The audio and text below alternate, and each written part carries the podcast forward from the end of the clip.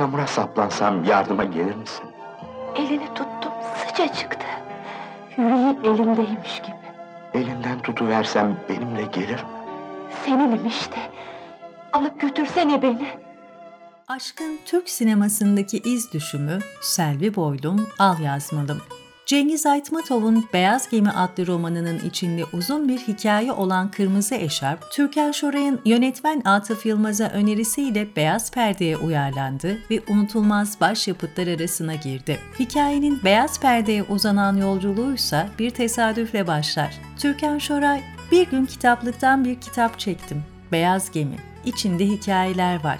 Kırmızı yazmalım orijinal adı. Çok etkilendim. O arada bir film teklifi vardı. Yapımcılara Arif Abdurrahman Keskiner'e bu hikaye çok güzel dedim. Onlar da çok beğendiler. İfadeleriyle aktarıyor bu yolculuğun başlangıç öyküsünü. Atıf Yılmaz imzalı asla unutulmayan bir sevgi yolculuğu. Selvi Boylum, Al Yazmalım. Kurgusu, karakterlerin seçimi, Cahit Berkay'ın adeta filmin bütün duygusunu olanca yalınlığıyla notalara aktaran ustalığıyla başlıyor ete kemiğe bürünmeye. İstanbullu yakışıklı kamyon şoförü İlyas ve annesinin güzelliğini örtmek için yüzüne karalar çaldığı Asya'nın karşılaşmasıyla başlayan olay örgüsü zaman içinde çifti bambaşka hayatlara sürüklerken sinemamıza da yıllar geçse de unutulmayacak bir başyapıta dönüşmüştür.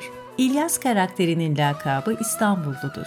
Filmde İlyas'ın en iyi dostu üzerinde aldırma gönül yazısı olan arkadaş adını verdiği kamyonudur. Arkadaşın plakası da 34'tür ve İlyas'ın İstanbulluluğu göze sokulurcasına pekiştirilmiştir. Aldırma gönül yazısı aslında İlyas karakterine dair bir ipucudur. İlyas'ın boş vermişliğini, sorumsuz yapısını bir nebze de olsa hissettirmek ister gibidir bize. Zaaflarına yenik düşen bir adamdır aynı zamanda. Bu direk konusunda da böyledir, kamyonu konusunda da. Asya'dan sonra kamyondaki yazının da değişmesi, İlyas'ın belki de ben değiştim demesinin kanıtı gibidir seyirciye. Hikayenin bir diğer baş karakteri Asya ise annesi yüzüne kara çaldıktan sonra hemen derenin kenarına gider, yüzünü iyice yıkar ve siyah yazmasını çıkarır göğsünde sakladığı al yazmasını takar. Asya, bildiğini okuyan bir karakter olduğunu gösterir. Beğenilme arzusu, sevilme hevesi vardır içinde. Hisseder bunu seyirci. Asya, geleneklere baş kaldıran biridir aynı zamanda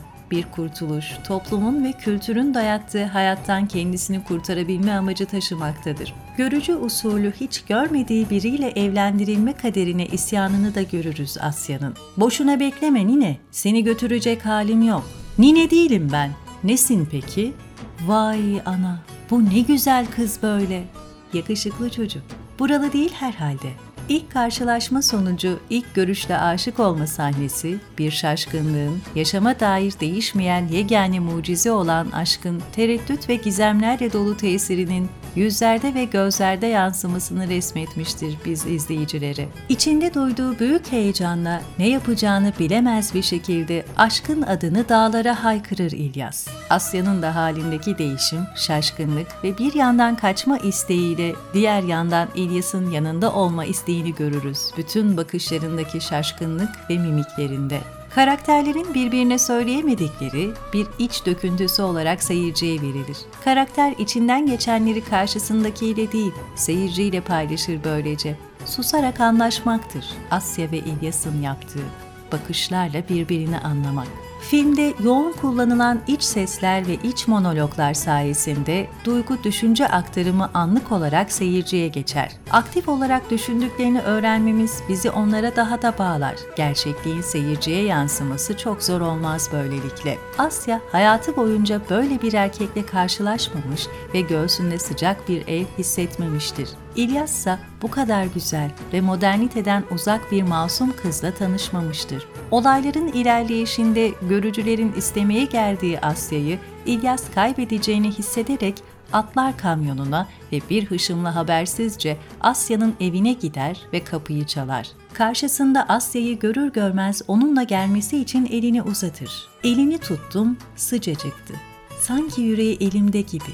Gel desem gelir mi? Seninim işte alıp götürsene beni replikleriyle aşkın büyüklüğünü etkileyici iç sesle nakşeder kalplerimize bu sahne. Aşklarından doğan evliliğin getirdiği mutlu hayat uzun sürmez. Olayların gelişiminden mütevellit doğan olumsuzluklar, iç burkan ayrılığın örgüsünde bizlere sevinç, mutluluk, hüzün, derin üzüntü gibi birçok hayata dair zıt duyguyu derinlemesine yaşatan filmin hikayesi hepimizi içindeki tılsıma çeker.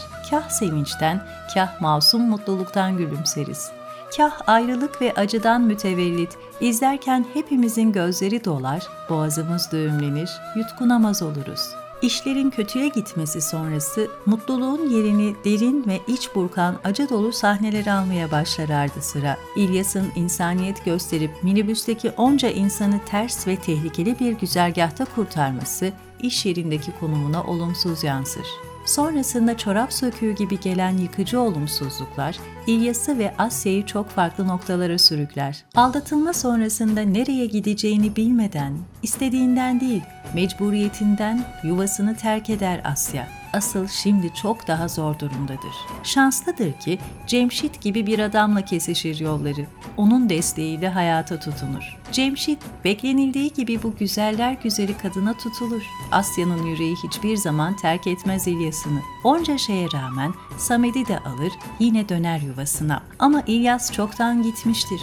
İkinci kez kırılır yüreği. Onu bulsaydın hiç görünmeden gidecektim diyen Cemşit'tir yine en büyük desteği. Cemşit karakteri adeta tevekkül felsefesinin iz düşümüdür. İnatla İstanbullu İlyas'tan daha olgun ve hayatta demlenmiş bir karakterdir. Cemşit'in Samet'e türkü söylerken mandolin çalması, masum çocuğa ve korumasız kadına sabırla kol kanat germesi, aşkına karşılık bulma ümidiyle sabretmesi ve yapabileceğinin en iyisini yapmaya çalışıp beklemesi, sevginin emek olduğu fikrini zihnimize düşürür. Cemşit hayatı boyunca acı çekmiş, ailesini kaybetmiş. Belki de bu yüzden bu kadar iyi bir insan olmuş. Aşk mı, emek mi sorusunun cevabı Cemşit'tir belki de. Çünkü o Asya'dan çok Samet'e emek vermiştir. İçine gömdüğü çocuk sevgisi Samet'le tekrar uyanmış, hastalığında olsun, sağlığında olsun ona baba şefkatiyle yaklaşmıştır. Cemşit İlyas'ı kazadan sonra evine getirir. Asya'nın tepkisinden durumu anladığındaysa ilk kocası olduğunu bilsem getirir miydim? Yine getirirdim. Yaralıydı. Sözü yine bize Cemşit'in insaniyet dolu yüreğini gösterir. Son kısımdaki kesişme sahnesinde tesadüfler ve kaderin sırlı cilvesi karakterleri bir evin içine hapseder. İlyas'ı görmesiyle unuttuğunu sandığı aşkı tekrar alevlenir Asya'nın. Ama mümkün müdür bir araya gelmeleri? İlyas ısrarla Samet'e ve Asya'ya yaklaşmak, onları alıp götürmek istese de Samet babası olarak Cemşid'i bilmektedir. Karar verme yetkisi Asya'dadır artık. Gözlerimizi dolduran bu son sahnede film Asya'nın gözlerinden, yüzünden, hali pürmelalinden ve iç sesinden söyler bizlere sözünü. Mutluluk neydi? Coşkun akan dere, sonbahar rüzgarıyla ürperen yaprak, cama vurup dağılan yağmur damlaları, bir yürek çarpıntısı. Sonunda coşkun dere durulur, yapraklar kurur, dökülür. Yağmur diner, güneş çıkardı. Sevgi neydi? Sevgi sahip çıkan dost, sıcak insan eli, insan emeğiydi. Sevgi iyilikti, sevgi emekti diyen Asya seçimini yaptı.